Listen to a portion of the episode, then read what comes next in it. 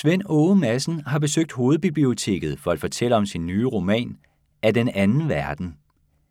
Det er en alternativ holocaustroman om en flok flygtede KZ-fanger, som frarøvet deres hukommelse, slår sig ned på fjerne kyster og bygger en ny verden op fra grunden. Men under det spirende samfund ligger traumer fra fortiden, og vage minder begynder at dukke op i de tidligere fangers drømme. Svend Åge Madsen bliver her budt velkommen af kulturformidler Daniel Rastén. Giv en stor hånd til månens forfatter, Svend Åge Madsen.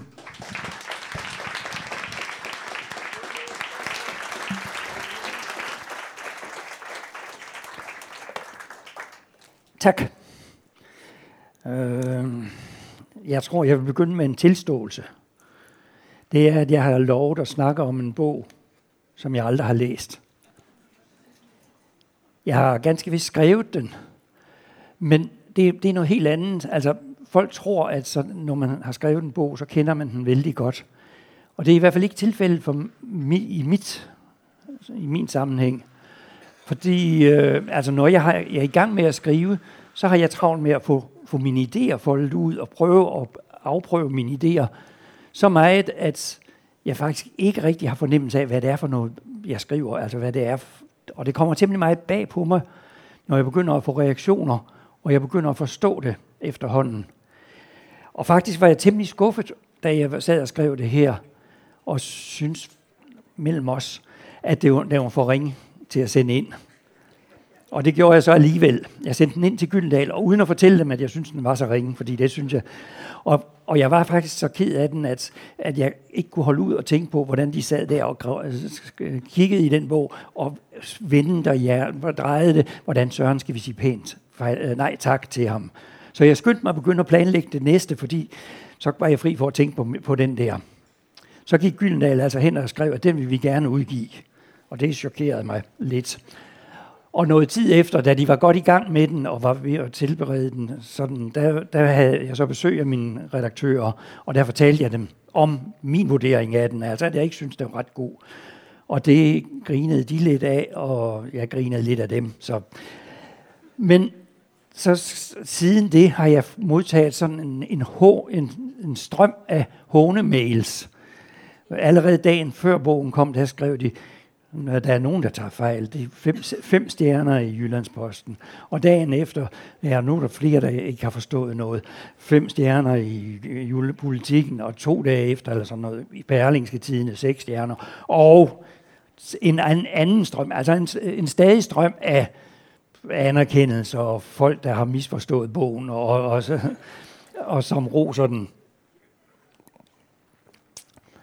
Men det er faktisk sådan, at det jeg kender til min bog, når jeg har skrevet den, det er selvfølgelig, hvad folk reagerer og hvad de siger om den, og det giver mig en vis orientering, og til sidst så begynder jeg at tro på, at de folk, der har læst den, har ret. Og det er sådan set det, jeg snakker om, når jeg er ude og holde foredrag rundt omkring. Det er ikke min egen forståelse af bogen. Det er alle de andre mennesker, der har omtalt den på forskellige måder, eller skrevet om den. Der er folk, der skriver stiler og forskellige opgaver om dem, som jeg får lejlighed til at læse. Og det bruger jeg altså og bilder mig ind, at det er mig selv, der har tænkt det her, og lader som om det, når jeg står fremstiller det, og kan dårligt adskille det fra hinanden. Men for at undgå at stå og snakke om, hvad nogle andre synes om den bog, så tænkte jeg, at jeg kunne prøve at fortælle om, hvorfor jeg egentlig synes, den er dårlig. Og det kan jeg først og fremmest ved at sige noget om, hvad der satte mig i gang med den. Det rent fysiske, der satte mig i gang, det var, at jeg i sidste år, midt i juli måned i 2016, der var jeg med familien i Australien. Vi havde en måned derovre, og vi var lidt over på østkysten, hvor alle menneskerne er. Men langt det meste af tiden var vi over i nordvestområdet, som er et kæmpestort område, hvor der næsten ingen mennesker bor. Det er et område, der er i hvert fald 10 gange så stort som Danmark, og hvor der er én asfalteret vej. Og den tog vi ikke. I hvert fald ikke hele tiden. Så vi fik altså virkelig set et alternativ. Og det var en underlig fornemmelse at være der i et univers, som så at sige lige så godt kunne have været på en anden planet. Fordi i den forstand, at hele udviklingsprocessen har jo været fuldstændig isoleret i forhold til det område, vi kender, og der, det vil sige flora og fauna er fuldstændig anderledes. Mens jeg gik derover, og vi gik temmelig meget i ødemarken, min svigersøn er biolog og underviser i biologi på Aarhus Universitet. Vi gik temmelig lange ture, og han kunne påveje, hvor meget anderledes det var også. Der begyndte der at rumstere nogle gamle idéer i mig. Jeg opdagede, at jeg havde flere idéer, som jeg havde henlagt, og som jeg troede, at jeg aldrig skulle få brug for. Dem havde jeg sådan stuet til vej til side, men de begyndte at blive levende. En ting, jeg havde, for eksempel, jeg har altså temmelig mange idéer til, at der kommer sådan pipler noget op, og jeg tænker, en gang kan det måske bruges, og jeg ved ikke hvad til. Og så skriver jeg det ned, og det blev til temmelig mange løse idéer og indfald, hvor en meget stor procentdel vil aldrig blive brugt. Men en af de idéer, jeg har haft, jeg læste en bog, der var forholdsvis berømt i 1500-tallet, der hed Nareskibet. Den skrev af en tysker, der hedder Sebastian Brandt. Den handler, det er næsten ikke en roman, den handler en række portrætter af godt 100 mennesker, som hver er gale på deres måde.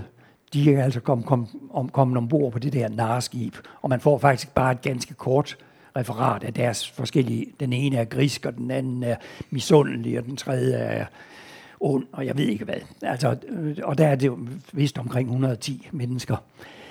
Da jeg læste den, og læste om den, for måske 40 år siden, jeg kan ikke huske, hvornår det var, jeg læste, men det er længe siden, der priblede der en idé op, at jeg kunne lade en flok aarhusianere, jeg tænker mest i aarhusianere, jeg kunne lade en flok aarhusianere, ikke fordi de er mere nøjagtige end andre, men lade en flok aarhusianere sejle ud på sådan et skib, det hedder faktisk,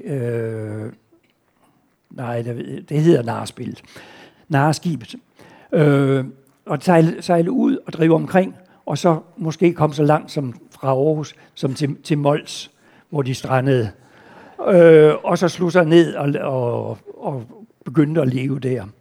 Og det var en idé, jeg havde, og det var da en meget sjov idé. Og den er straks så udsprang en parallel til den, som i form af Holbergs Peder Pors, som jo handler om en Peder Pors, der tager en rejse fra Kalundborg til Aars. Bortset fra, at han når aldrig rigtig frem, men han når mest til Anholt, hvor det mest udspiller sig. Som er en travesti eller parodi på nogle af de store heltedigte. Og der begyndte det jo at dæmre for mig, at jeg kunne lave det sådan en slags travesti. Måske en travesti på Peder Pors eller noget lignende. Sådan. Der rumsterede flere forskellige idéer, som blev henlagt. Der var nogle andre idéer, der var mere interessante, og som fangede mig. Men her, der begyndte jeg, da jeg gik i Australien, der kom jeg så til at tænke på, at jeg kunne jo lade de der flygte og komme ikke bare til Mols, men til Australien, hvor der jo trods alt er lidt mere rum omkring og plads til, at de kunne komme i land og begynde at starte på en tilværelse. Og så snart jeg havde den der idé, begyndte der at dukke nogle flere op, der sådan var beslægtede der med. Nu skal jeg lige huske, hvad det. Ja, for eksempel havde jeg en fuldstændig anden idé, og der var ikke noget, der bragte den sammen, og der er så mange idéer, så jeg får dem ikke stillet sammen med hinanden, fordi når der er omkring 2000, så er der temmelig mange kombinationsmuligheder, nemlig 4 millioner eller sådan noget lignende, hvis bare er to. Jeg læste en krimi i sin tid, som vist ikke var særlig god, af en forfatter, der hedder, enten hedder han Quentin Patrick, eller også hedder han Patrick Quentin, han bruger begge to betegnelser der, som hedder Puzzle for Fools, som foregår i et sindssygehospital, eller noget i den retning, og hvor der kom den idé til mig, at det kunne være lidt spændende at skrive om en krimi, der udspillede sig sådan mellem folk, der er gale. Og det vil sige, at man ikke kan stole på noget som helst. Den ene er paranoid, og den anden er skizofren, og den tredje er bipolar, som det hedder nu om dagen. Eller sådan nogle forskellige, som op imod hinanden. Og det vil sige, at man pludselig skulle til at finde en sandheden mellem en hel masse forskellige former for løgnere. Den idé prøvede jeg faktisk at udfolde, dengang jeg havde fået den. En af de første idéer, jeg sådan begyndte at katalogisere. Og den blev til en roman, jeg kaldte Sæt Verden af Til, som efterhånden voksede lidt væk fra den idé. Så jeg fik aldrig skrevet den der idé. Det var faktisk udsprang af den der Puzzle for Fools og nogle andre ting. Men den voksede sig noget væk fra det. Men den lå jo så altså stadigvæk som en idé, den der med et galehus, så at sige, hvor man ikke kunne stole på nogen som helst, men skulle finde sandheden, sådan ved at lægge sammen og trække fra ved at høre en hel masse forskellige udsagn. Den var jo nærliggende, hvis jeg havde sådan en flok gale mennesker, der strandede på i Australien, som kunne sådan kombineres de to idéer. Og nu dukker der så straks en tredje op, hvor jeg har en note om, at det er egentlig mærkeligt, at vi er selviske, egoistiske og onde og misundelige og hvad vi nu er, alle sammen. Og alligevel er vi i stand til nogenlunde at forstå hinanden og komme ind på hinanden og kan faktisk omgås med hinanden sådan forholdsvis fredsomligt og kan endda udvikle et samfund, som fungerer rimelig harmonisk og ordentligt, og som giver folk plads til at bevare deres særheder og alligevel leve sammen. Og det var så en tredje idé, som ligesom havde rumsteret, og den var svær at skrive, og den var svær at få udfoldet, men den lå og rumsterede, eller stod på et kartotekskort. En helt 17. idé, som pludselig blev aktiv, mens jeg gik der i ødemarken i Australien. Det var en af de første oplevelser, jeg havde med voksenbiblioteket. Dengang jeg var barn, der måtte man kun være på børnebiblioteket, indtil man blev en eller anden alder. Jeg kan ikke huske, om det var 14 år, eller om det var 3. mellem, man skulle ind. Men der var altså en grænse. Og jeg kan huske, at jeg var fuldstændig færdig med børnebibliotekets bøger. Der var ikke mere at støve ud, og jeg pressede dem og prøvede at finde noget, men der var ikke mere, der kunne interessere mig. Og den dag, jeg nåede den der grænse med 14 år, eller hvad det nu var, eller konfirmerede, der stillede jeg selvfølgelig på det store voksenbibliotek, og stod så pludselig over for et bjerg af bøger, som jeg havde svært ved at orientere mig i.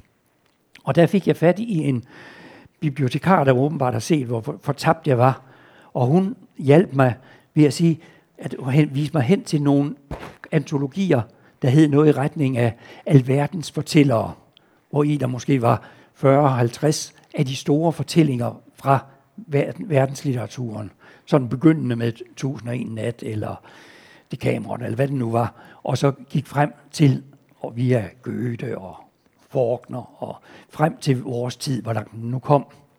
Og den stavede jeg mig igennem. Jeg kan huske, det var en stor mundfuld, fordi det var lange noveller, og der var nok en 40 stykker, og mange af dem var tunge for en, der lige var blevet konfirmeret, eller lige havde fået lov at komme ind på voksenbiblioteket. Men jeg læste den, og havde en oplevelse af dels, hvor rig verdenslitteraturen er, altså hvor forskellige de udtryk er, og dels fandt jeg ud af, hvem der sådan appellerede til mig, og der var ved at fordybe sig noget mere i, og gå videre med.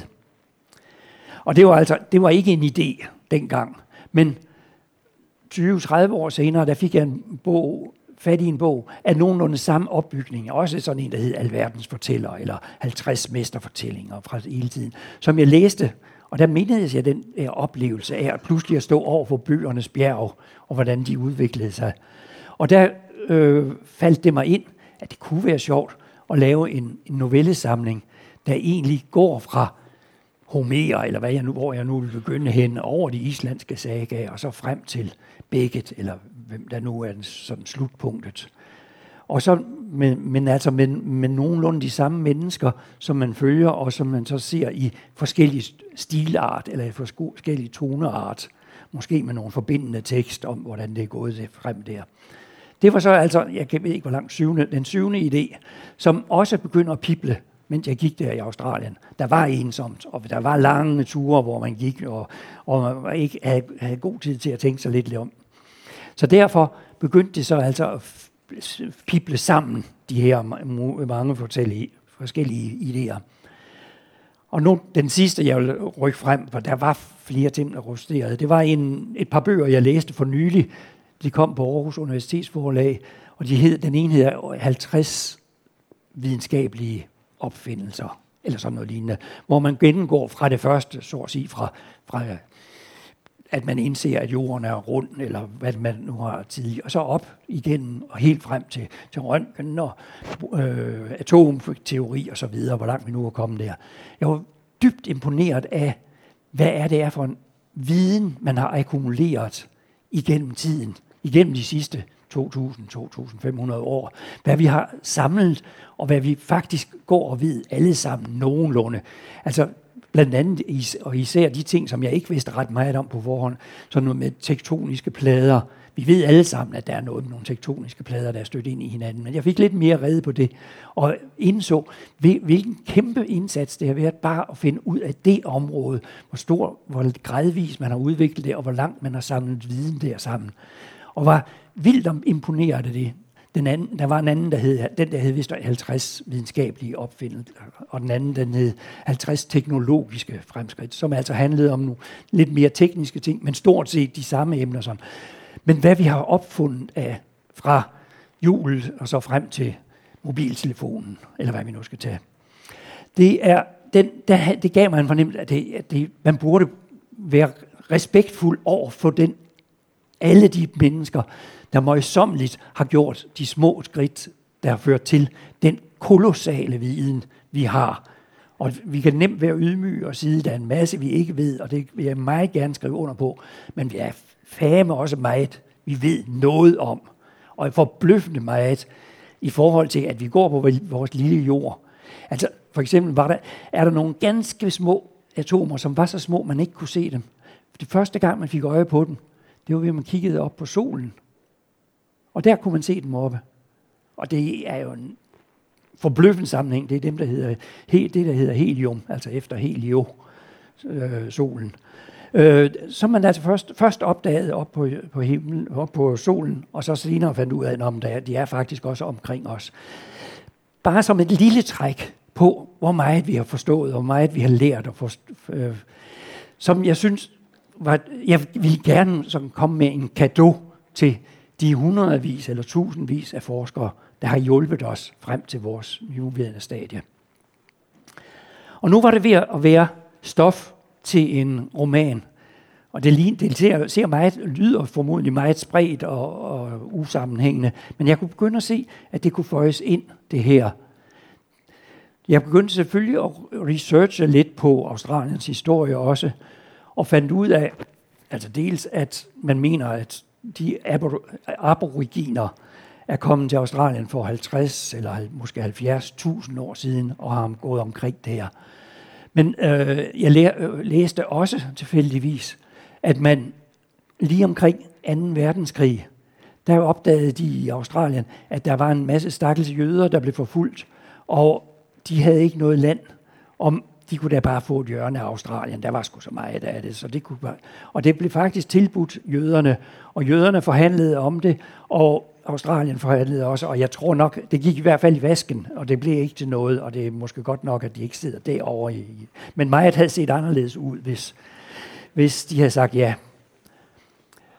Men det var en ret nærliggende forestilling for mig, så at det var, jeg kunne jo lad nogle aarhusianere finde ud af det der tilbud, og som måske havde lidt dårligt der, hvor de var, og lad dem flygte og komme hen til Australien og slå sig ned der og tage det noget land til sig. Og det er sådan set de idéer, der rumsterede, og det var tilstrækkeligt til, at jeg kunne begynde at skrive. Normalt plejer det, når jeg skriver en roman, der plejer det at sådan få gnist af en idé, og så går jeg og udfolder den, og går længere og arbejder med den, og tænker meget længe. Ofte tager det måske et år for mig at samle idéer omkring den, og få den udviklet frem til, at jeg kunne skrive den. Men her der gik der faktisk kun en måned. Som sagt var jeg i Australien i juli, og jeg brugte så august til sådan at rydde op. Det er rent praktisk, der er jo altid kommet noget, når man har været længe væk. Men altså begyndte også lige at få de ting på plads, og faktisk fra den 1. september begyndte jeg at skrive den her bog, hvilket er usædvanligt hurtigt for mig. Og det hang altså sammen med, at jeg kunne ikke tænke den igennem. Jeg kunne slet ikke tænke den. Det var alt for meget stof, jeg havde, så jeg måtte begynde at skrive den. Og det blev så altså en bog, hvor jeg prøver at beskrive den flok, og jeg havde brug for, at de skulle ligesom starte fra scratch. De skulle helst komme og ikke have nogen forestilling, de skulle ikke have nogen viden om, for eksempel de der opdagelser, jeg snakker om. De skulle starte fuldstændig fra bar bund og prøve at bygge et samfund op, prøve at finde og undersøge, hvordan man får en identitet, som er et problem, eller en tema, som jeg har brugt i mange af mine bøger, som har været optaget af, hvordan danner vi vores identitet og former den. Det her kunne jeg lade nogle mennesker starte sådan på ingenting, ved at lave en opfindelse og sige, at de har været udsat for et eller andet gift, som bevirker, at de har glemt alt. De kommer simpelthen frem og starter fra bar bund. Derfor bliver den første kapitel, som beskriver selve den flugt væk fra, og for lige at give en fornemmelse af tonearten i de første slet. Jeg valgte at kalde dem, jeg synes, det var for indviklet. Allerede hvis de skulle kalde det kapitler, så viser det jo noget om, at de husker noget om litteratur, og de her er altså på bar bund. Slet er et godt gammelt ord for høst. Der er mange, der kender ordet høslet, som er, at man kan have 4 høslet altså i løbet af et år, hvor man kan rydde marken og samle hø sammen. Jeg lod dem i hvert fald kalde der de afsnit, den består af, for slet. Og det næsten eneste, jeg havde besluttet på forhånd, det var, at der skulle være 24 af dem. Og det var lidt vilkårligt, men jeg havde nok i hovedet noget med klokkeslet, og så er der 24 timer. Så det ved jeg ikke, men i hvert fald, jeg havde besluttet, at der skulle være 24, og det var næsten den eneste beslutning. Næsten den eneste, jeg havde. Og så alle dem, jeg ikke vidste, at jeg havde truffet. Men for lige at give en karakteren af det første slet. 100 spredte lyse pletter på skråningen. Nej, jeg var kommet hen til anden slet. Jeg synes, det var allerede for meget styr på det. Tågen, skrigene, der opstår. Ikke de kendte vanvidsskrig. Tågen, truende, eksplosionen. Ikke det vanlige vanvid. Vanvid over vanvid. Tågen, der kvæler alt. Tågen, der suger al menneskelighed til sig. Den sorte, giftige, gule svovldamp, der æder enhver erindring. Opslugt af tidens grådige gab. Eksplosionen, der har efterladt et hul i hegnet. Skrigende kvindeskikkelser. Skeletkvinder, der flygter gennem hullet i edderkoppenettet. Tågen har jaget vagterne på flugt. Må vide, hvad tågen bærer med sig. Glemsel, udslettelse, lidelse. Lidelser, flere lidelser. Lidelsers evighed. Det var bare lige for sådan tonearten i den første, som altså viser det kaos, de starter i, og hvor de faktisk husker mindre og mindre, de taber deres erindring, men handler om den sejlads, hvor de er på flugt fra noget, og altså på et tidspunkt, uden selv at have styr over på noget som helst, og uden at vide, hvor de er kommet hen, strander ved en kyst. Det var første slet. Næste slet prøver jeg så at lade det udvikle sig lidt. De er nået frem, og de har fået lidt styr på deres sprog, de har fået lidt styr på deres forståelse. Og det var så altså den, jeg var ved at... Første slet hed tågen. Anden slet hedder opklaringen. 100 spredte lyse pletter på skråningen. Vi lader os tørre og varme. Den lange regn er åbenbart ophørt.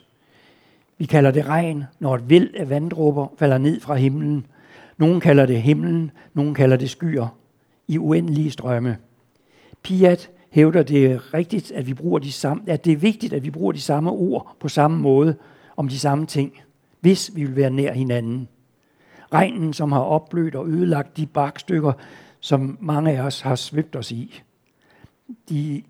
De sammenflettede tråde, hentet fra de små krybende dyr med lange hår, de sammenflettede tråde, som nogen kalder klæder, andre kalder det tøj. De sammenflettede tråde er også gennemblødte og møre, men ligger i solen, kan måske blive til klæder igen. Og der er altså begyndende struktur og forståelse, og de begynder at fatte lidt om, hvad det er for en situation, de er strandet i, og prøver at få forstand på og prøver at få en vis forståelse ud af. På den måde, som jeg bruger litteraturen her, der har jeg hentet nogle tidlige former og prøvet at tage nogle, hvor man faktisk tøver med sproget, søger med sproget og prøver at få orden på det. Og man kan måske med endnu tydeligere mærke det, når man kommer til tredje slet. Tredje slet, der hedder minder.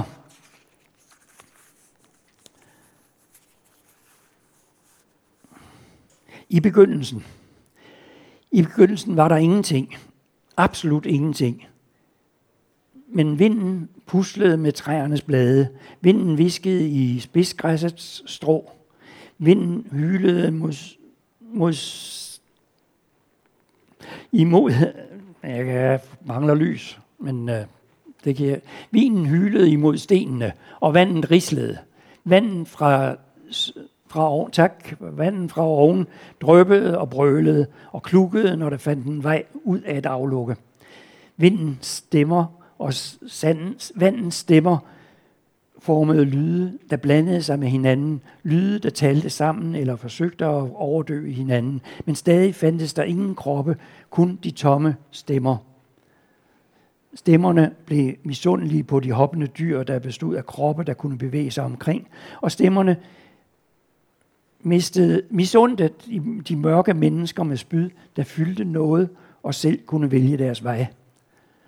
Og hermed er vi ved at nærme os sådan nogle tøvende, jeg vil næsten sige religiøse tekster på den måde, at de prøver at lave noget myte omkring, hvordan de er opstået, hvad kommer de af, hvorfor søren er de her, og hvad er der sket forud, og hvad er der forudsætning. Og jeg vil nøjes med en enkelt mere, bare for at vise fremskridtet eller udviklingen, som den sker, blandt andet i deres evne til at fortælle, eller deres måde at forstå deres egen situation i sproglig form. Fjerde slet hedder sui og jeg.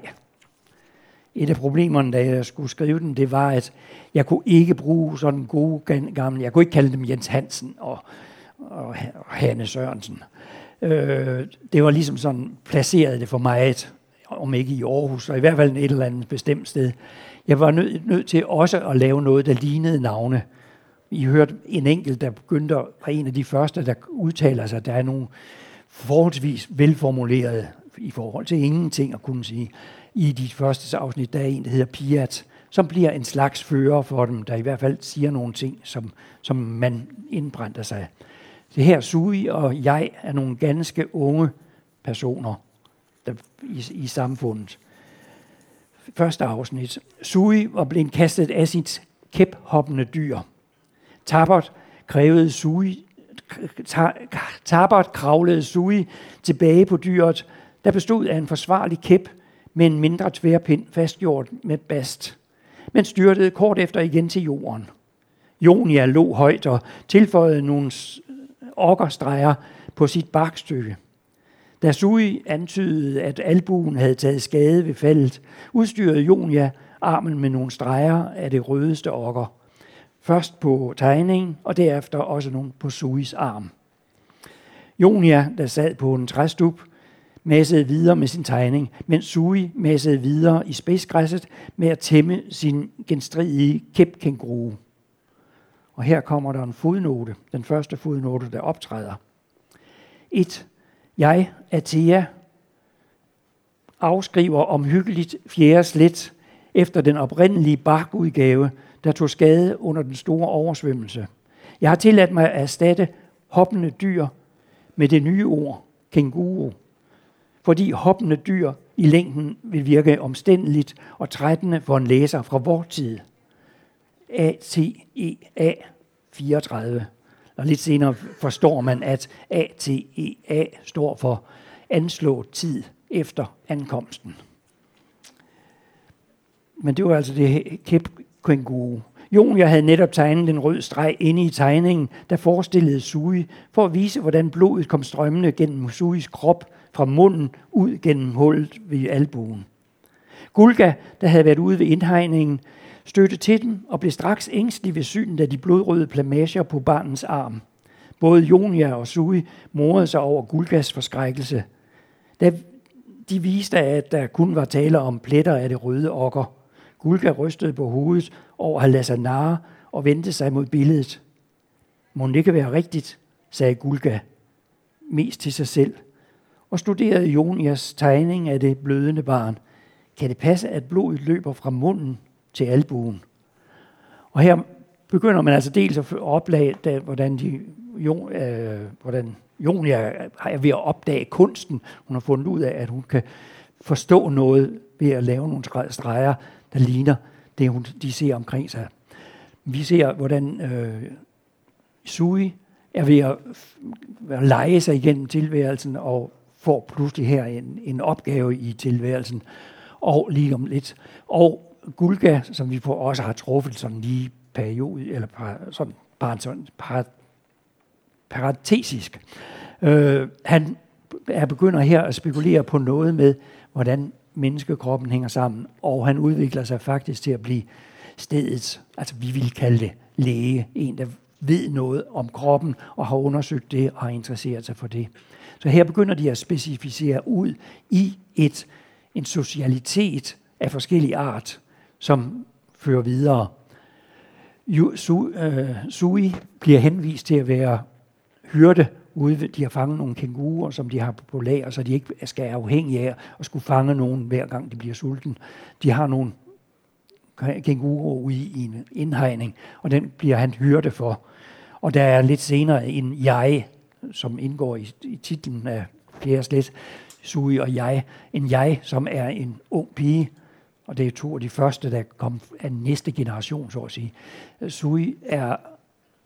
Jeg bliver til gengæld hyrdeinde, finder man hurtigt ud af. Hyrde for nogle påsummer, nogle små krybdyr, eller firbenede dyr, ikke krybdyr, men små kryb, som hun vogter. Og det er mødet mellem Sui og jeg, som bevirker, at de begynder at forstå noget af kroppen. De begynder at undersøge hinandens kroppe og opdager, at der faktisk er temmelig stor forskel på dem. De når så langt, at de finder ud af, at man kalder det senere en han og en hun. Og det har I sikkert hørt om før, men her er det altså en åbenbaring, at man pludselig finder ud af, at der er to forskellige, og de passer egentlig temmelig godt sammen i visse henseender. Først deromkring begynder kønnet og kønsforskellene at slå igennem. Piat, som jeg omtalte som en vis kvinde, senere finder man ud af, at det er en kvinde. Også hun har et køn nemlig. Men hun pointerer ellers vigtigheden af, at de ikke skal begynde at skelne. Hvis vi begynder at skelne og dele os op i grupper, så er der risiko for, at det falder fra hinanden, at vi bliver modstandere af hinanden. Så hun har været meget modstander af, der var nogen, der snakkede om tidligere, at der er faktisk nogen, der sidder på krukken, når de skal af med noget vand, og der er nogle andre, der står op, når de skal af med noget vand. Men hun siger, at det er tilfældigt, og det skal vi ikke interessere os for. Og hun hævder det der, at man skal være vigtigt, man skal sørge for at opfatte os som jævnbyrdige og lige og ens. Det sætter Sui og jegs opdagelse altså lidt en kæp i hjul, og der begynder at opstå en ny udvikling. Og det her gjorde jeg så altså for at give en fornemmelse af, hvordan jeg prøver at komme igennem. Jeg vil ikke sige verdenslitteraturen, for det er en stor mundfuld at skulle igennem hele verdenslitteraturen, men alligevel vise, at litteraturen udvikler sig i takt med, at de får en viden om deres tilværelse, de får en socialitet på den måde, at de begynder at blive flyttet sammen, nogen der finder ud af, at de passer egentlig godt sammen, og der er nogen, der får altså erhverv af forskellige art, som udvikler sig og bliver til et samfund, som bliver mere og mere differentieret og får forskellige funktioner. Takket være deres sproglige udvikling, deres evne til at fortælle. Og jeg kan fortælle, altså, jeg har støttet mig til flere forskellige forfattere undervejs, som jeg har kigget der i de tidlige, har jeg selvfølgelig kigget til nogle af de tidlige religiøse tekster, vi kender. Meget tidligt har jeg kigget, det første kigger jeg faktisk en lille smule til Homer, som jo altså også var, han var nu temmelig god til at fortælle dengang, men alligevel, jeg har ikke prøvet at efterligne hans sprog, det var for indviklet og for udviklet til, at jeg synes, jeg kunne bruge det. Men selve temaet med det skib, der driver omkring, er ikke helt fremmed for Homer.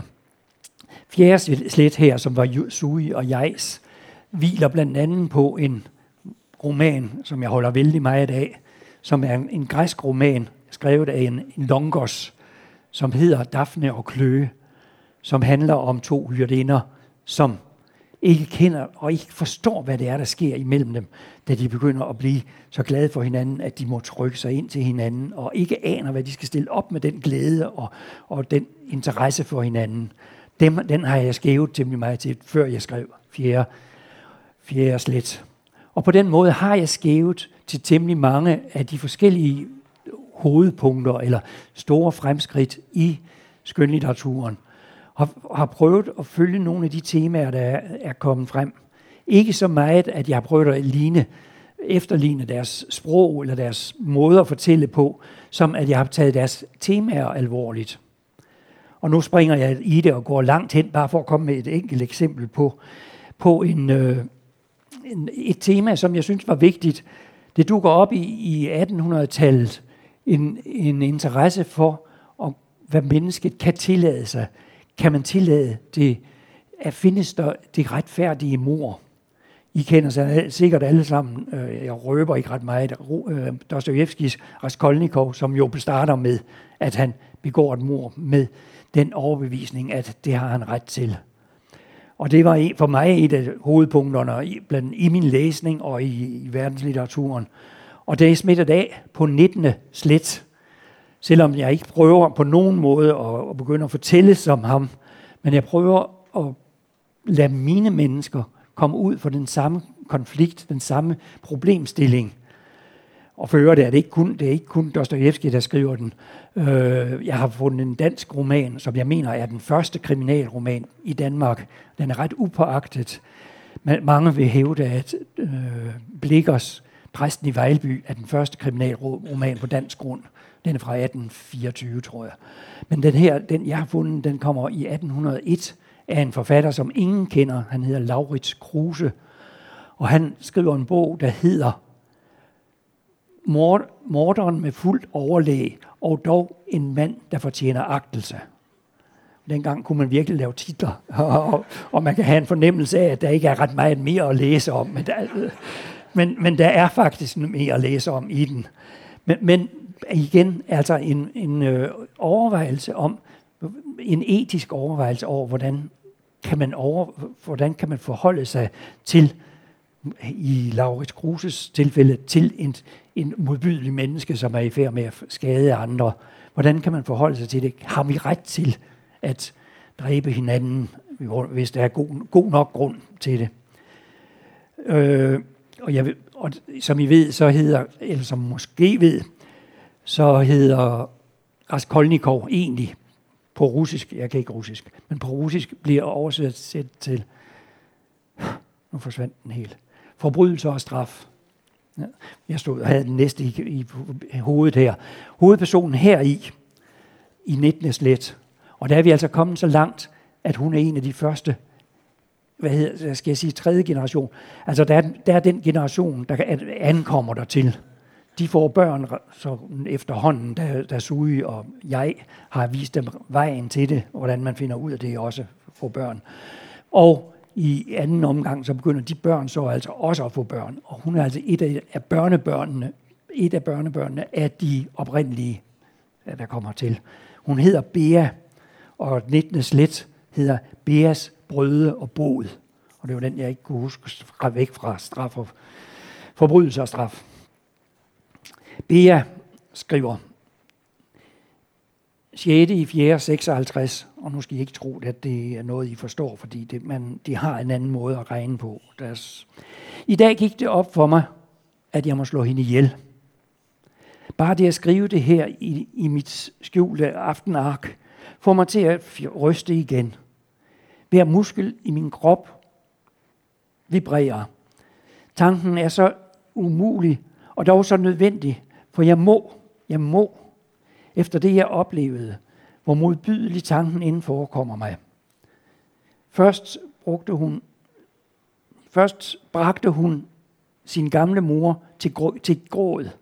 Ganske vist har Lalia ikke været meget stærk de sidste par år, ikke siden hun mistede charmat, men at ydmyge hende for øjnene af alle os andre, spytte på sin egen mor. Allerede der følte jeg trang til at gribe ind, men vidste, at det kun ville gøre alt ondt værre. Når hun er i den tilstand, som at stikke hånden i en bibo. Men den har jeg kun holdt det ud, for sådan har hun jo været længe. Kan sådan set ikke huske en tid, hvor hun ikke var urimelig anklagende. Har altid sønderrevet alle omkring sig, ødelagt dem, der kom i nærheden af hende. Hårene dukkede sig som sædvanligt, krøb, så det gjorde ondt at se. Har for længst erkendt, at enhver protest vil gøre hans ene endnu mere rasende anklagende. Han skjulte sine øjne, håbede, at vi ikke forstod hans smerte ved at blive nedværdiget. Men det er altså Beas overvejelser her, om hun kan tillade sig at begå det der mord, og selvfølgelig vanskelighed ved at overvinde sig til at tro på, at det er vigtigt. Og man opdager lige her, at hvor svært det var for mig at skrive, fordi der er nogen. Jeg kunne ikke bruge, følte jeg, sådan meget specifikke ord. Vi har for eksempel ordet dagbog, som er sådan selvfølgelig for os, men Bea skriver faktisk hver aften, og hun skriver på nogle papirark, som de er nået frem til at fremstille. Til at begynde med at skrive det på bark, men i anden omgang har de lavet. Så derfor taler hun om sine aftenark, som mange ville have kaldt en dagbog, hvis de havde haft større frihed end mig. Der var også et andet ord. I det hele taget var det en vanskelighed for mig, at jeg havde svært ved at bruge meget specifikke ord, og opdagede, hvor vanskeligt det var at undvære dem. Altså for eksempel bare at karakterisere de dyr, de møder. Og det blev meget langt, hvis man skulle sidde og skrive de dyr, der de har 8 ben, og som laver net, hver gang man ville skrive edderkop og sådan. Så der måtte jeg finde nogle greb, der gik udenom. Men så i en vis forstand måtte jeg forny sproget, eller i hvert fald var der nogle kerneord, hvor jeg måtte finde nye betegnelser, for at bevare den fornemmelse hos læseren, at man sidder og læser om et samfund, hvor de har udviklet sig anderledes, hvor de har fundet nogle andre træk, hvor de har fundet andre betegnelser for de begreber, som vi er så bekendt med. Men den her skulle altså være et eksempel på, hvordan hun udvikler det tema, som Laurits Kruse og Dostojevski om en del andre i den periode faktisk også arbejder med. Altså det retfærdige mord, og om det kan gøres, og om det har nogle konsekvenser, og hvilke konsekvenser. Og det er altså, for at forklare min måde at bygge bogen op på, der har jeg ladet den hvile på nogle af hovedpunkterne, nogle af de vigtigste ting, som har udspillet sig i vores litteraturhistorie. Men har så altså lavet, så at sige, en alternativ litteraturhistorie, en alternativ udvikling. De ved ikke ret meget om deres oprindelse. De vågner op og er der bare, og er fuldstændig tomme, og er henvist til at gætte. Men på et tidspunkt, jeg tror det er i 9. slet, der er de ved at nå frem til noget, der ligner vores udvikling, sådan midt i omkring 1500-1600 begyndte der at opstå noget, som vi ville betegne som tidlig science fiction. Der er blandt andet en, der hedder Cyrano de Bergerac, der skriver en roman, der hedder Rejsen til Månen. Jeg kan ikke huske, 1500-tallet, tror jeg. Han skriver Rejsen til Månen. Nogle personer har fundet en genial måde at komme op til månen. Alle har set, at når dukken ligger om månen, så på et tidspunkt, så svæver den simpelthen væk. Så den simple løsning, man har der, det er, at man samler tilstrækkeligt meget dug i en ballon, og så sætter man sig nedenunder den, og når dukken damper af, så bliver man lettere og kommer op til månen. Og jeg ved ikke, om opskriften virker, men historien virker i hvert fald. Og han fortæller så om livet på månen. En lidt tilsvarende lader jeg optræde. Jeg mener det er 9. slet. Nej, det var det så ikke. Det var, det er 11. slet, som hedder 11. slet, minder fra den glemte verden. Der er altså en, der er nået frem til, at han begynder at flippe ud. så at sige. Lidt ligesom Cyrano de Bergerac gør med at fortælle om rejsen til månen. Han begynder at fortælle en historie, hvor han gætter på, hvad der kan være sket forud. Og han fortæller en historie om nogle mennesker, der er fanget i en koncentrationslejr, hvor de bliver mishandlet og har det virkelig hårdt, og vi kan genkende nogle af de træk fra som vi har tilskriver vores, altså koncentrationslejre fra vores tid, som er ude for en eller anden form for giftgas, som sletter deres erindring, som slipper ud, fordi der er en eksplosion i den forbindelse, og slipper ud og kommer ned på et skib og driver til afsted og kommer til et fremmed land. Og alle ved, at det her det er flip, og han kalder det selv en fantasi. Alle der omkring ved, at det er fuldstændig flipt, og noget, han har digtet, noget af det, altså hævder han selv, at han er nået frem til ved at spørge nogle af de gamle, altså de oprindelige, om nogle af deres drømme, og hvad det er, de går en gang imellem og fabler om, og han har prøvet at bygge på det her. Men alle ved, at det er ren fantasi. Bortset fra Gyldendal, da de læste bogen og manuskriptet, så opfattede de det som sandhed i en sådan grad, at de rykkede det ud på bagsiden. Bagsiden har jeg ikke skrevet. Først en eksplosion, der sprængte hul i hegnet, og så får man også forklaret, at de mister hukommelsen. Og for mig, jeg havde egentlig forestillingen, da jeg skrev den, at man først skulle åbenbares, at det kunne være, at det er deres forhistorie. Det er muligt, at det er deres forhistorie. Men det finder man altså først ud i 11. slet, hvis man nøjes med at lytte til mig. Men jeg synes samtidig, at jeg godt kunne forstå, at Gyldendal havde behov for at gøre nogle anstrengelser for at få folk interesseret, og derfor skrev en bagside, hvor de var lidt mere konkrete, så de ikke startede på fuldstændig bar bund. Så derfor starter I så at sige med mere viden, i hvert fald end mine mennesker det havde, og også end jeg havde oprindeligt på ideen om den der flugt eller beskrivelse af den der science fiction. Det var noget, der dukkede op undervejs. Det var... Jeg kan lige nå 5 minutter mere.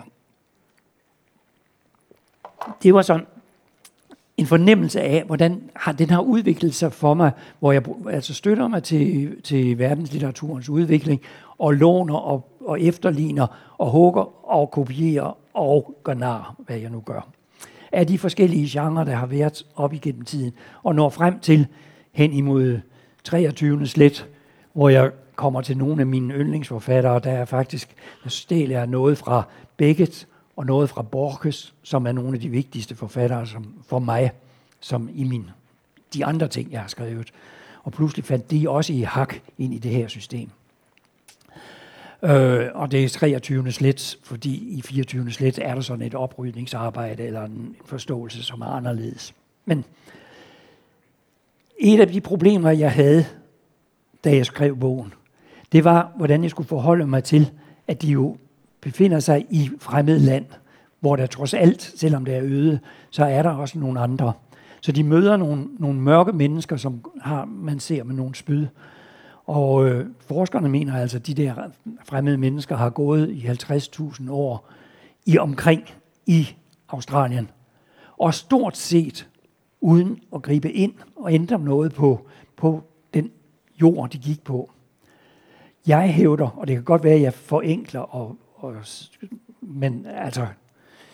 men jeg hævder, at det faktisk skyldes, at de har den forestilling, at man ikke bør ændre ved vores jord. Vi har fået jorden skænket, og vi skal derfor blive den tro ved ikke at gribe ind. Og derfor har de meget imod at ændre på tingene. Og det er i hvert fald et ideal nu, blandt aboriginerne, at man skal gribe så lidt ind som muligt. Og derfor var det chokerende for dem, da der begyndte at komme hvide mennesker dertil i 1700-1800-tallet. Men det endnu mere chokerende var det, at de mennesker, der kom, greb ind og uhemmet gravede og stavlede jord op og gjorde alle mulige indgreb over for jord for verden. Men det var altså lidt af en balancegang, følte jeg, for jeg havde ikke behov for, eller ikke trang til at beskrive, at de har gået der i 50.000 år, uden at nå videre.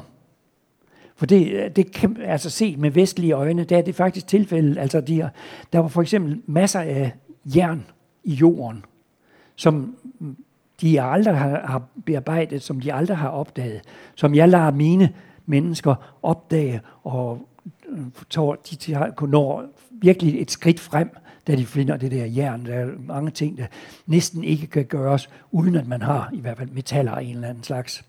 Og jeg føler, at der var en risiko for, at der blev sådan en afstandtagen, eller en distancering til aboriginernes forsøg. Og jeg synes, det er vigtigt at forstå, at de har haft en anden ideologi, og jeg synes faktisk, jeg er temmelig meget tilhænger af den ideologi, som de så at sige har, med nulvækst.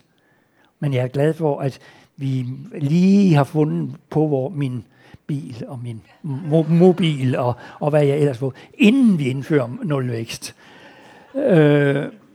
Men det var altså en balancegang, at jeg havde ikke lyst til at gøre nar af dem, eller tage afstand fra dem. Fordi der er jo noget sundt. De er ikke ramlet ind i den slags problemer, som vi jo kender, takket være vores teknologi, som har udviklet sig. Det var den ene ting, som var vigtigt for mig. En anden ting, der var vigtigt for mig, det var at vise, at de jo selvfølgelig de når til nogle erkendelser, som vi kan genkende. De begynder faktisk at kunne se igennem forstørrelsesglas nogle små partikler, nogle nuk eller pollen i et glas vand, bevæger sig rundt på en bestemt måde, som kemikerne her i vores verden kalder de brownske bevægelser. Men der er en af dem, faktisk Gulgas elev. Gulga, ham, der begyndte at blive læge. Gulgas elev opdager det her, og de bliver opkaldt efter Gulga, de gulgaske bevægelser, som ligner det, vi kemikerne kender som de brownske bevægelser. Der har jeg altså ladt dem udvikle og forstå mere og mere, men ville også gerne lade dem udvikle sig en anden vej, så jeg lader dem også interessere sig for en anden side af sagen i forhold til vores udvikling, at de også begynder at dyrke en mere, mental teknologi, hvis det ikke er for modsigende. En evne til at forstå hinanden og trænge ind i hinanden, som de udvikler hen imod i de sidste slæt, som er anderledes, og som jeg synes kunne have været en spændende udvikling, hvis vi ikke havde interesseret os entydigt for det materielle og for den teknologiske fremskridt. Men der har jo overvejende været de ting, vi har interesseret os for i vores fremskridt. Så der kommer de så i en vist omfang til at ligne noget af det, som aboriginerne har dyrket. De har nogle, måske har I hørt om deres drømmespor eller drømme, som er en evne til at trænge tilbage til deres forgængere og komme i overensstemmelse med deres forgængere, forfædre, som en lille bitte smule ligner den udvikling, som mine mennesker altså i de sidste, næstsidste, tredje sidste slet begynder at udvikle. For så også at opdage, at også det har så altså nogle ulemper. Der er ikke ret mange fremskridt, uden at der er et eller andet, der er negativt. Det kan jeg vist godt slutte med, den konklusion. Tak.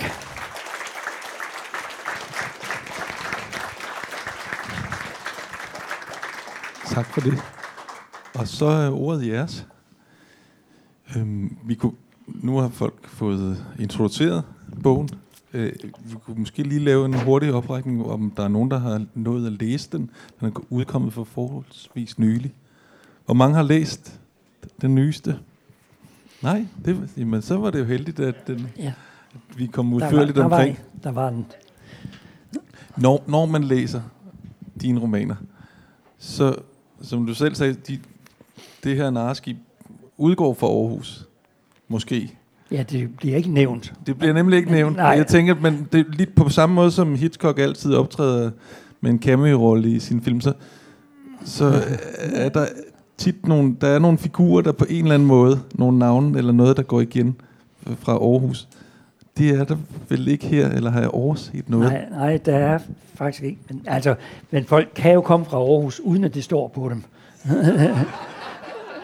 så det vil ikke udelukke, at den koncentrationslejr, som de flygter fra, ifølge bagsiden, og ifølge ham flipperen, Jeg vil ikke udelukke, at det er Aarhus. Så, men det står ikke nogen steder i bogen, så man har ikke lov til at hævde det.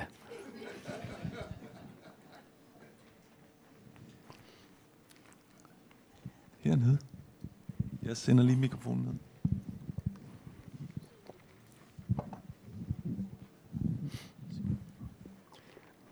Jeg vil høre ikke bare om denne her bog, men om måske generelt, som jeg opfatter dit forfatterskab, at det er sådan en slags tankelaboratorium.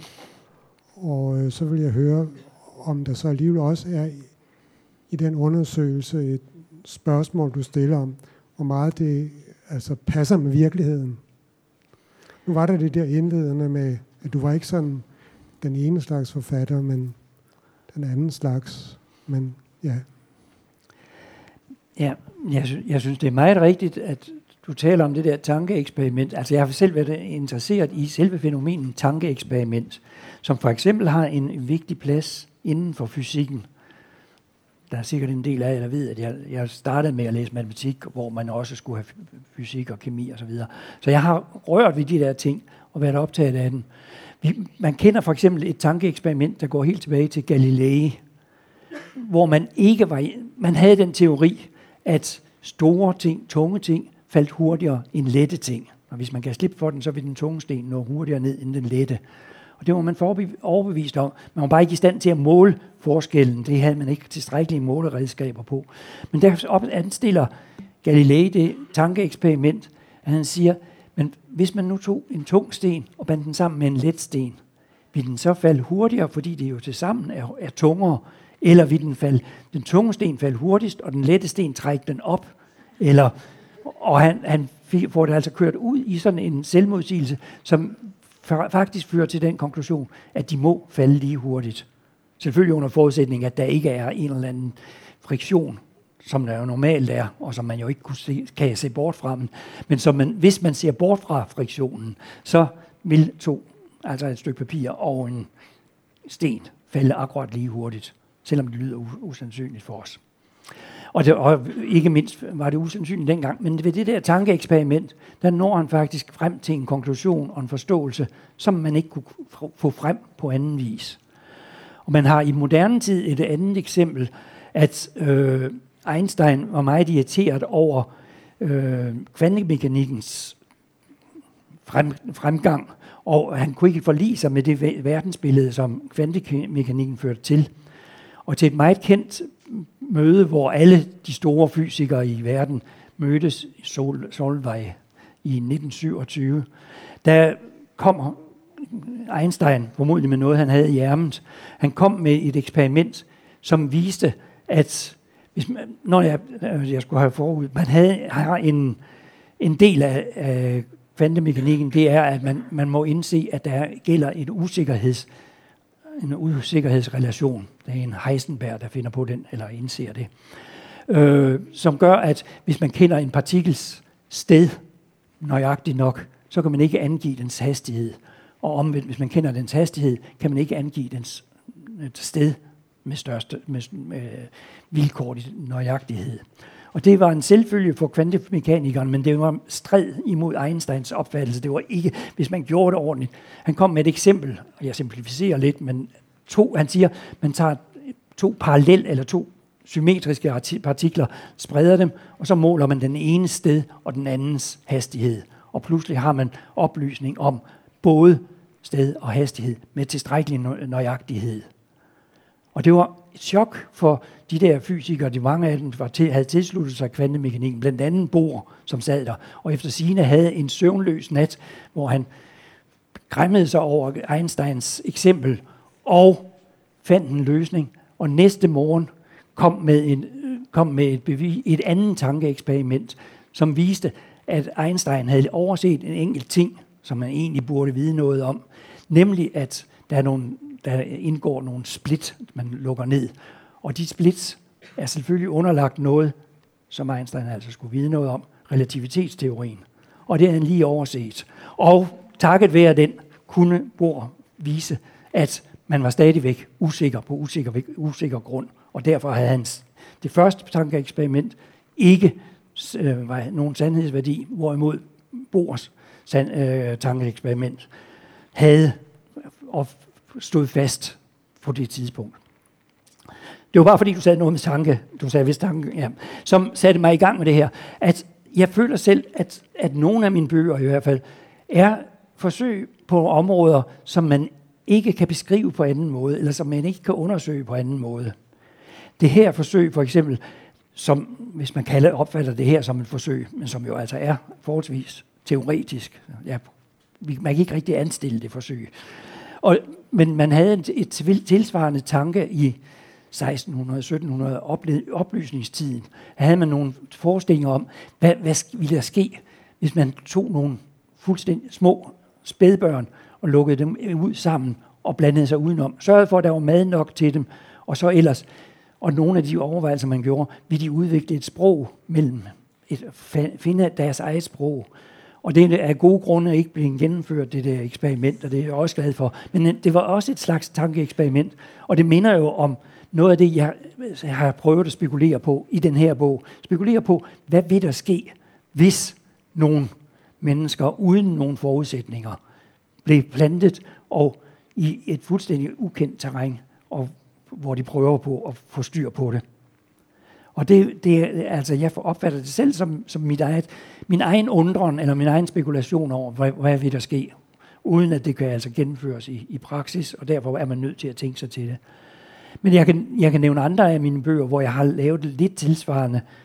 Altså, jeg snakkede lige med en pige før, der var ved at skrive opgaver om en, jeg har skrevet, der hedder Se dagens lys, som også er et tankeeksperiment. Det er et eksperiment, et samfund, som ligner vores, hvis man ser på en enkelt dag. Man ser nogle mennesker, der opfører sig i Aarhus, men også i København, for sikkert, opfører sig fuldstændig, som vi gør, men som, når natten kommer, så bliver de skilt ad. Man bliver flyttet et andet sted hen. Man starter sit liv forfra, så at sige, med en ny ægtefælle, med nye børn og med et nyt arbejde. Der ligger en seddel om, hvor man skal hen og arbejde den dag. Med nye venner og familie, som man kan betjene, og så videre, ny bopæl. Og der har det jo også et slags tankeeksperiment på den måde. Jeg prøver på at så godt som muligt at beskrive, hvordan vil det være at leve i det her samfund. Og det kan så bagefter ses som en forståelse af en udvikling, vi er i gang med hen imod et mere omflakkende liv, eller mere, hvor vi ikke er stedfæstet så meget, hvor vi er jo parat til at omstille os erhvervsmæssigt, hvor man bliver skilt noget hyppigere, ikke hver dag, men alligevel. Hvor det altså er et tankeeksperiment med vores samfund, bare ført mange skridt længere frem. Og hvor jeg prøver så godt som muligt at beskrive det her samfund. Og derfor er min research, de andre forfattere, jeg misunder dem samtidig, de researcher ved og sådan at grave sig ned og læse nogle dokumenter. Jeg lægger mig på briksen og lukker øjnene og forestiller mig, hvordan det er der. Og folk tror, jeg ligger og sover. Og jeg arbejder faktisk hårdt, når jeg ligger der og prøver at forestille mig, altså for eksempel med det her eksempel med Se dagens lys, altså med udskiftningssystemet, prøver at sætte mig ind, hvordan ville man tænke, hvis man var vokset op under de omstændigheder? Hvis man kun kendte det, havde prøvet det, hvad vil man snakke om? Hvordan ville sproget være mellem dem? Og så videre. En masse ting, der skulle sådan fornemmes, og jeg skulle prøve at tænke mig ind i. Og det var så at sige, min research er så at sige noget med at gå ind i mig selv, eller gå ind i det system, eller den tanke, som jeg nu har udviklet, og så se, hvad vil det føre med sig. Og jeg tror på, at det giver os en erfaring i den forstand, at det siger noget om, hvorfor vi måske ikke vil bryde os om det samfund, eller hvad der måske er af fordele ved det. På samme måde som jeg håber, at den her giver nogle forestillinger om, hvad kunne vi have udviklet, hvordan kunne vores samfund have udviklet sig alternativ til det vi kender. Ja. Nu. Jeg beder nogle gange publikum om at holde spørgsmålene kort, men det behøver I ikke, for vi skal nok komme rundt om det hele, kan jeg høre. Vi var herovre et sted. Du startede med at sige, at du ville fortælle os, hvorfor den her bog ikke var så god. Det synes jeg ikke, vi fik at vide. Og i forlængelse af det, du har afleveret altså, masser af gange med det igen. Nu er den her bog færdig, og videre til den næste. Er det virkelig bare en fornemmelse, du har hver gang, du er færdig med en bog? Eller adskiller den sig? Mine børn sagde, da jeg fortalte dem, hvor ringe en bog jeg havde skrevet, der sagde de, ja, det siger du hver gang. Og der sagde jeg selvfølgelig, men det her gang er det anderledes. Og I kan næsten gætte, hvad de så sagde til mig. Men jeg begyndte at spekulere over, hvordan jeg kunne have vurderet den så forkert, hvis jeg skal acceptere, at de andre også har lidt ret. Både aviser og anmelder og forskellige rundt omkring. Og redaktørerne selvfølgelig. Og jeg begyndte at spekulere over, og der var det faktisk, jeg begyndte at tænke over, hvorfor har jeg vurderet den sådan. Og jeg tror egentlig, det er, fordi jeg havde nogle meget højt svævende idéer, som jeg prøvede at karakterisere, og det var egentlig det, jeg glemte at sige. Ja, alle de der 5, 6, 7 oplæg eller idéer, som jeg havde, dem vil jeg gerne udvikle, og det er altså store temaer, det er store historier, som jeg gerne vil have udviklet. Og man kan måske tilgive mig, at jeg ikke var i stand til at løfte den der, men jeg har jo en fornemmelse af, at der var nogle idéer der, og nogle muligheder, som jeg aldrig fik skrevet, som ikke fik plads i bogen. Og det er nok den skuffelse, der prægede mig, efter jeg var færdig med det, var, at det der fik jeg ikke med, og det fik jeg ikke helt udfoldet så meget, som man kunne. Så det er så min undskyldning til, at hvis jeg har fejlbedømt den, altså jeg vil lade det stå åbent stadigvæk, men hvis det dækker, det er det nærmeste, jeg er kommet over for mine redaktører, hvor jeg har diskuteret det med. Så jeg skrev om den der fantastiske bog, jeg ville have skrevet, hvis jeg havde kunnet det. Og de skrev tilbage, at de glædede sig til at komme over og høre om den der 7-stjernede roman, som jeg nu ville have skrevet. Jeg har ikke fået den udfoldet endnu.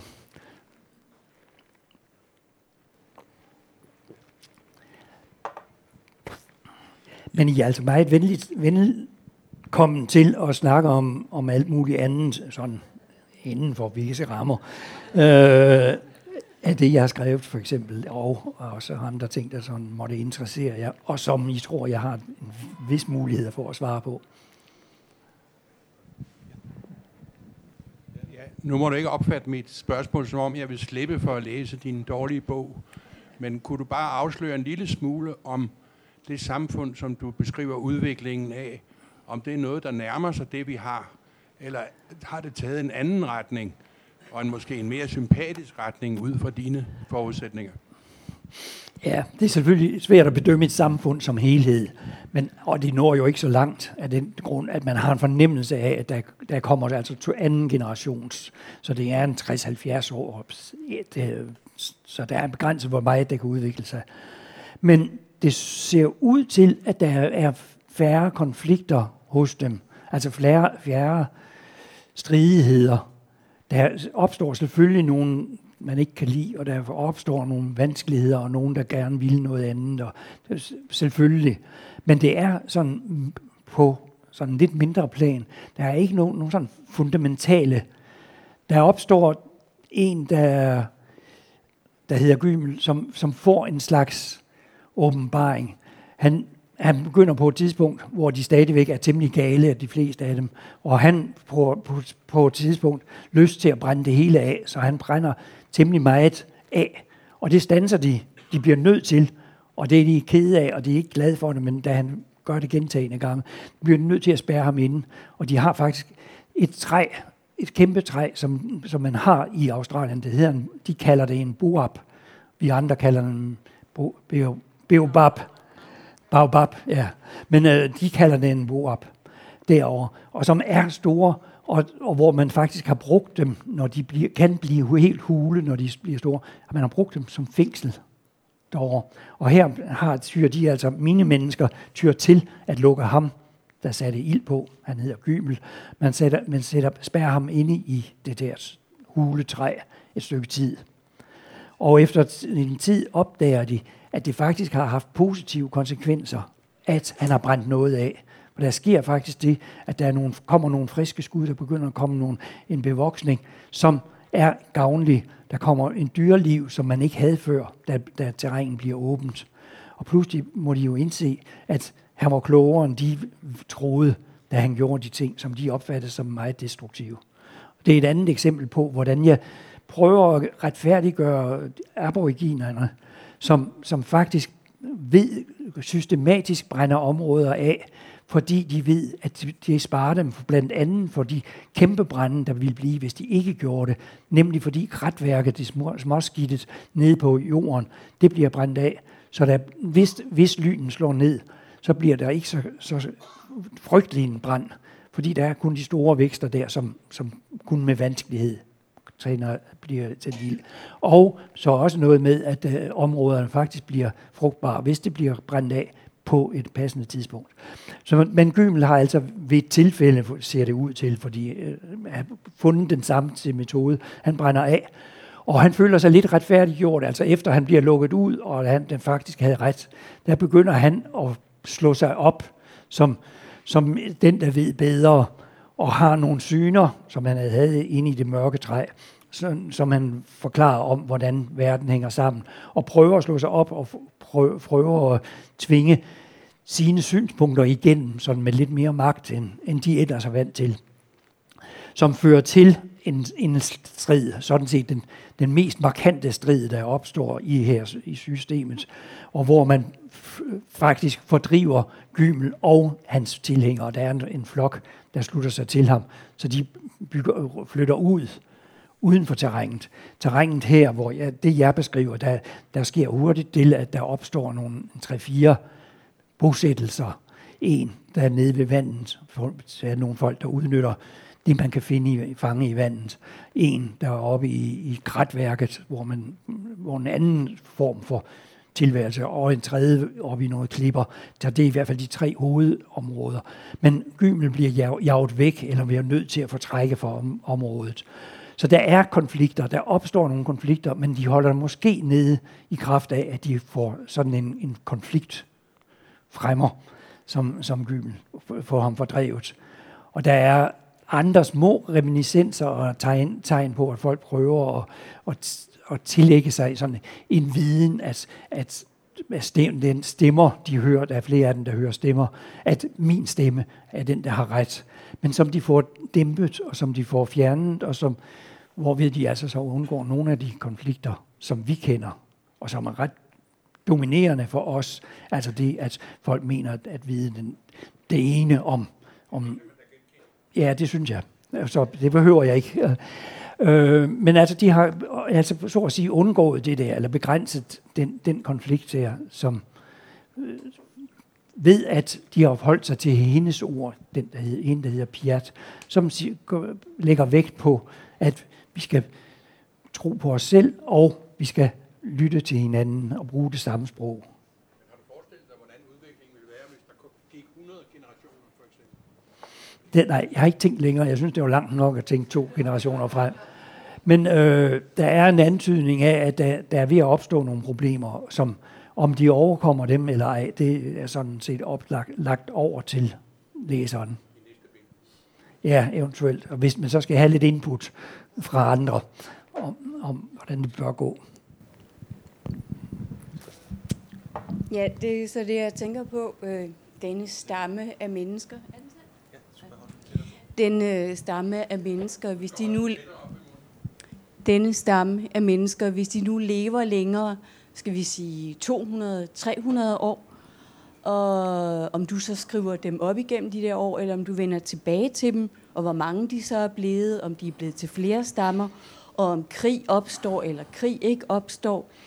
Jeg hører lidt det, der er blevet sagt indtil nu, fra din mund, som lad os hive i nødbremsen i toget, lad os standse toget, lad os se os omkring. Er vi et sted i vores samfund, i vores historie, hvor vi bryder os om at være? Kan vi godt lide at køre så meget i tog, i offentlige transportmidler, som vi gør? De er helt lukket til som plastikpusser. Vi har ikke vinduer i dem længere, for det er for farligt at have for vinduer i togene og busserne. Personligt bryder jeg mig ikke om det. Nej, og jeg er enig med dig i den diskussion af vores samfund, at jeg synes, vi har nået kolossalt mange ting, som jeg er vældig glad for. Altså, ja, det behøver jeg næsten ikke nævne. Altså, det er sådan selvfølge for os. Men selvfølgelig har det haft nogle konsekvenser af forskellige art, og det har påvirket, det påvirker os jo selvfølgelig, at, og det er meget svært at rokke ved det, fordi det er jo en kæmpe stor maskine, vi er i, som har en bestemt udvikling, som næsten ikke kan vendes, eller som vi kan puffe ganske lidt til, men ikke sådan virkelig gennemgribende. Derfor var det vigtigt for mig at prøve at tænke i en alternativ verden. Men jeg føler, at det begynder at blive uoverkommeligt, at hvis jeg skal føre den videre, for de er ved at blive, man har indtryk af, jeg tror, det er omkring 400 mennesker der. De starter med at være omkring 100, forstår man. Men er jo kommet op på omkring 400. Og bare det at skulle beskrive dem, og hvordan de begynder at dele sig ud, og sådan, det begynder at blive ret omstændigt. Det viser jeg i 22. slet, hvor der er en, der prøver at beskrive. Den kaldes faktisk i-slet, altså, som er sådan et vævebegreb. Man slår en tråd ind i det der væv, man er i gang med. Og det er i-slet. Det er altså et mønster, der danner sig. Men her er der en, der prøver på at begribe, han vil gerne begribe det samfund, han befinder sig i der, med de omkring 400 mennesker. Og det bliver altså et stort væv, og det begynder at blive meget vanskeligt at få overblik over. Så der har jeg lidt været mig ved at skrive længere. Altså jeg siger, det bliver for meget for mig. Det kan jeg ikke. Og de antyder, at hvis det skal fortælles videre, så skal det uddelegeres på 10 eller 50 forskellige, der skriver hver deres tråd, eller videre ud. For det er klart, at udviklingen vil i de forskellige grupper, jeg sagde, der var et stenbo, og et kratbo, og en havbo, for nu at kalde det noget, de begynder jo at få deres selvstændighed og få særpræg, og hvis man skal til at følge dem, og så bliver det sværere og sværere, og mere uoverkommeligt. Og jeg synes, det var svært nok for mig at komme frem til det her, så jeg får den ikke skrevet. Men hvis nogen kan følge den op, så er det jo åbent. Mange tak for et interessant foredrag. Et helt andet spørgsmål. Hvordan holder du styr på alle dine idéer? Ja, det er jo ikke så svært nu om dage, hvor man har noget, der hedder en computer, som jeg også er glad for. Det oprindeligt skrev jeg det bare på kartotekskort, og det var faktisk temmelig vanskeligt, og jeg kunne huske, der var mange, og hvor fanden stod den hen, og det var så opdelt i for eksempel hovedafsnit, der hed personer, og som var træk, som kunne karakterisere en bestemt person. Og de var så opdelt i forskellige træk, altså der kunne være en religion, der kunne være teknologi, der kunne være identitetsproblemer. Altså nogle 10 afsnit under personer. Og en anden hed intriger, som var nogle handlinger, der kunne være sjov end den der handling, og der var en lille historie der. Og de måtte igen underopdeles i 10-12 forskellige. Og det var virkelig ved at være vanskeligt. Det var ved at vokse mig over hovedet. Da jeg gik over til computeren i 93, kan jeg se på de første. Der begyndte jeg straks at føre dem ind, og der har jeg dem sådan, og selvfølgelig og i den samme opdeling, som jeg havde oprindeligt, sådan at jeg kan gå ind i der og se på dem. Men jeg har dem også sådan, at jeg kørte dem over, og der er der så 2200 filer, der står i én mappe. Og så skal jeg bare, hvis jeg kan huske, at der er noget med en trillebør, der, så, eller et andet markant ord, så søger jeg på trillebøger, og så kommer der måske, så er der så måske kun 7 af filerne, der indeholder noget med trillebøger. Så kan jeg hurtigt se det igen. Så nu om dagen er det nemt at takle ved en computer, at holde nogenlunde styr på det. Men det svære er sådan set at holde dem nogenlunde aktive, fordi som det fremgik, så var der nogle meget gamle idéer, som mere eller mindre var forsvundet, der begyndte at mylde frem, da jeg gik og nogenlunde ensom i Australien. Og mange af de idéer måtte jeg jo så hjem og søge på, når jeg kom hjem til computeren i Aarhus. Altså der begyndte jeg at lede og finde dem frem og se, hvad det egentlig indebar. Og jeg kan ikke holde det i hovedet jo, altså sådan, ikke have dem aktive alle sammen. Det er ikke. Men jeg har stadigvæk en fornemmelse af, at hvis jeg har set en idé, og så ryster hovedet lidt, så er der nogle andre idéer, der rammer den. Fordi ofte har jeg brug for måske 2 eller 3 indfald af forskellige art. Måske en, der sådan er en formel som man kunne lave en roman, der spalter sig ud. Og jo, en der er indholdsmæssigt en menneske, der rummer meget forskelligt. Eller hvad det nu er. Når to eller tre af sådan nogle gode idéer støder sammen, så kan der ske det, at det giver noget afkast. Jeg begynder at tænke, jamen hvis de bliver passet sammen, så kan det blive til noget. Men det er jo altså, som jeg sagde, svært at koble dem alle sammen sådan systematisk. Så jeg kan jo regne ud, at 2.000 gange 2.000, hvis de skal møde hinanden, det er 4 millioner eller sådan noget, og det er så 2 millioner forskellige, hvis vi regner med, at om det er ligegyldigt, om man tager den ene først eller den anden først, så skal det divideres med 2. Så, og selv 2 millioner, synes jeg er ret uoverkommeligt at komme igen. Men jeg prøver på at holde dem i gang, og det er en guldgruppe for mig at have det der bagland. Og det kan indimellem være en belastning på den måde, at der er så mange idéer, så mange gode idéer, som jeg gerne ville af med. Så jeg skal sådan ligesom lukke øjnene for alle de indfald, og så sige, nej, nu er den her altså den bedste, og nu er det den, det drejer sig om. Så det er et af de problemer, der hænger sammen. Det er jo lidt af et luksusproblem, men det er der. Sejt.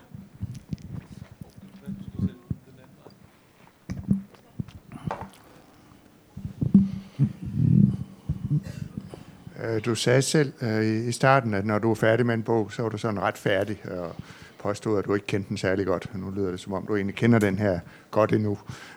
Men er du nogensinde vendt tilbage til nogle af dine tidlige bøger? Altså, jeg tror, jeg har været med siden Tugt og Utugt i mellemtiden. Og så har jeg prøvet senere at læse nogle af dine tidlige bøger.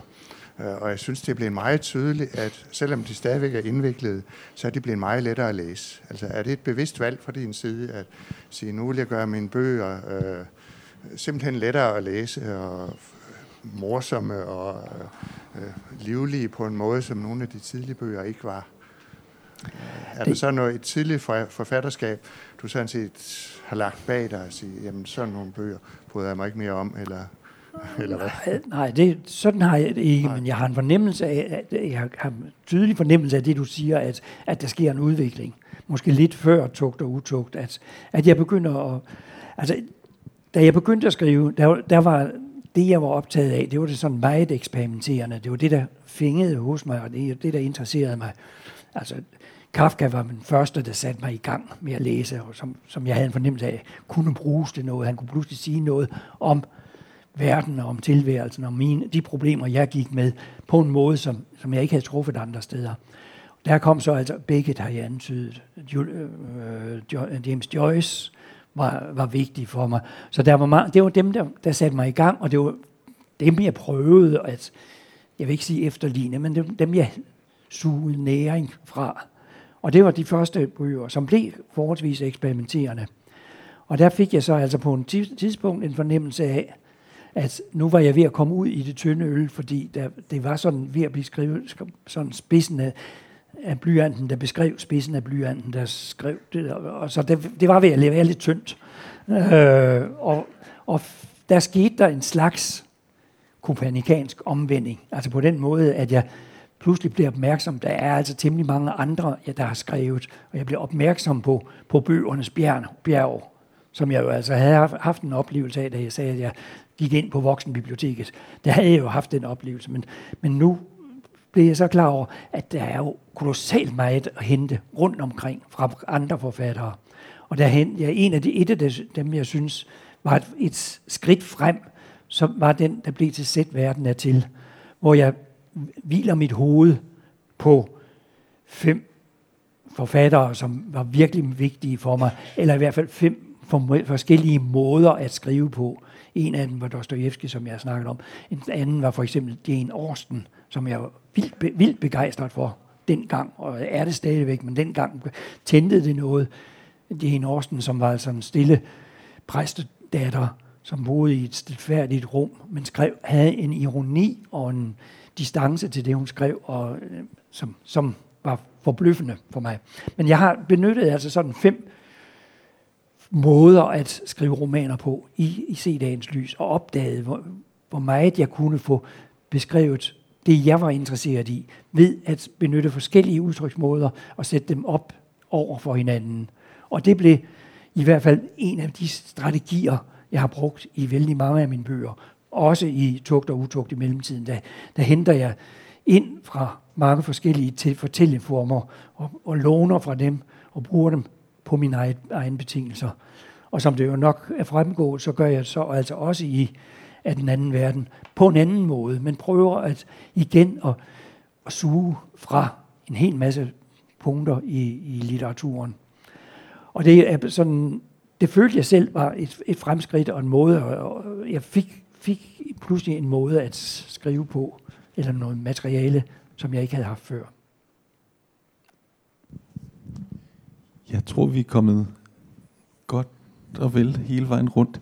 Jeg vil, du nævnte i begyndelsen, at nogle af tankerne omkring Af den anden verden allerede var begyndt at rumstere omkring Sæt Verden af Til. Der er vi i starten af 70'erne. Ja. 71 eller noget, ja. Den stil.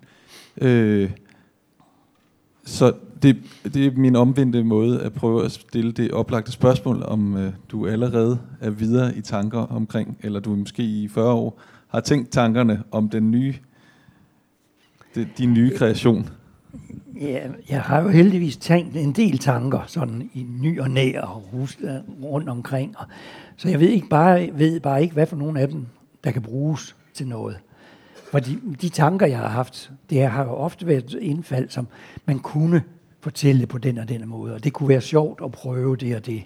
Som bliver så skrevet ned og bliver en lille fil der blandt de 2.000. Som der står mange, og det lyder ret overvældende med 2.000 idéer. Og nogle af dem er meget løsagtige, og nogle af dem er temmelig gennemarbejdet, og kunne blive til en novelle eller en historie. Men det lyder overvældende med 2.000. Hvis jeg har 2 idéer om ugen, så er det 100 om året, og på de 20 år, jeg har haft det her i hvert fald, det er så de 2.000, 20 gange 100. Så det er egentlig ikke så mange idéer.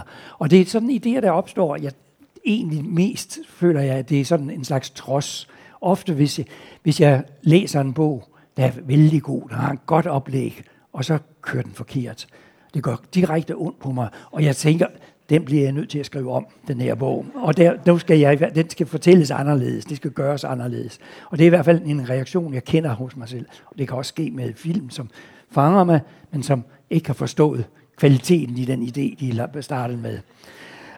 Og derfor ligger der simpelthen mange idéer. Også selvfølgelig, at der er en person, der bliver beskrevet sjovt, og så tænker jeg, at han kunne blive endnu sjovere, hvis, og sådan noget. Så der har været så mange tanker, så det er det med at få lige at redigere og finde ud af, hvad for nogen der er de bedste, og der kan bruges sammen, og der kan føre videre. Så jeg har forhåbentlig tænkt dem, men jeg skal bare lige finde dem.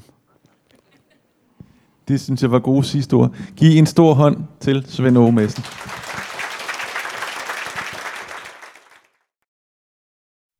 Du har lyttet til et podcast fra Københavns Biblioteker. Du kan finde flere podcasts på bibliotek.kk.dk/lyd.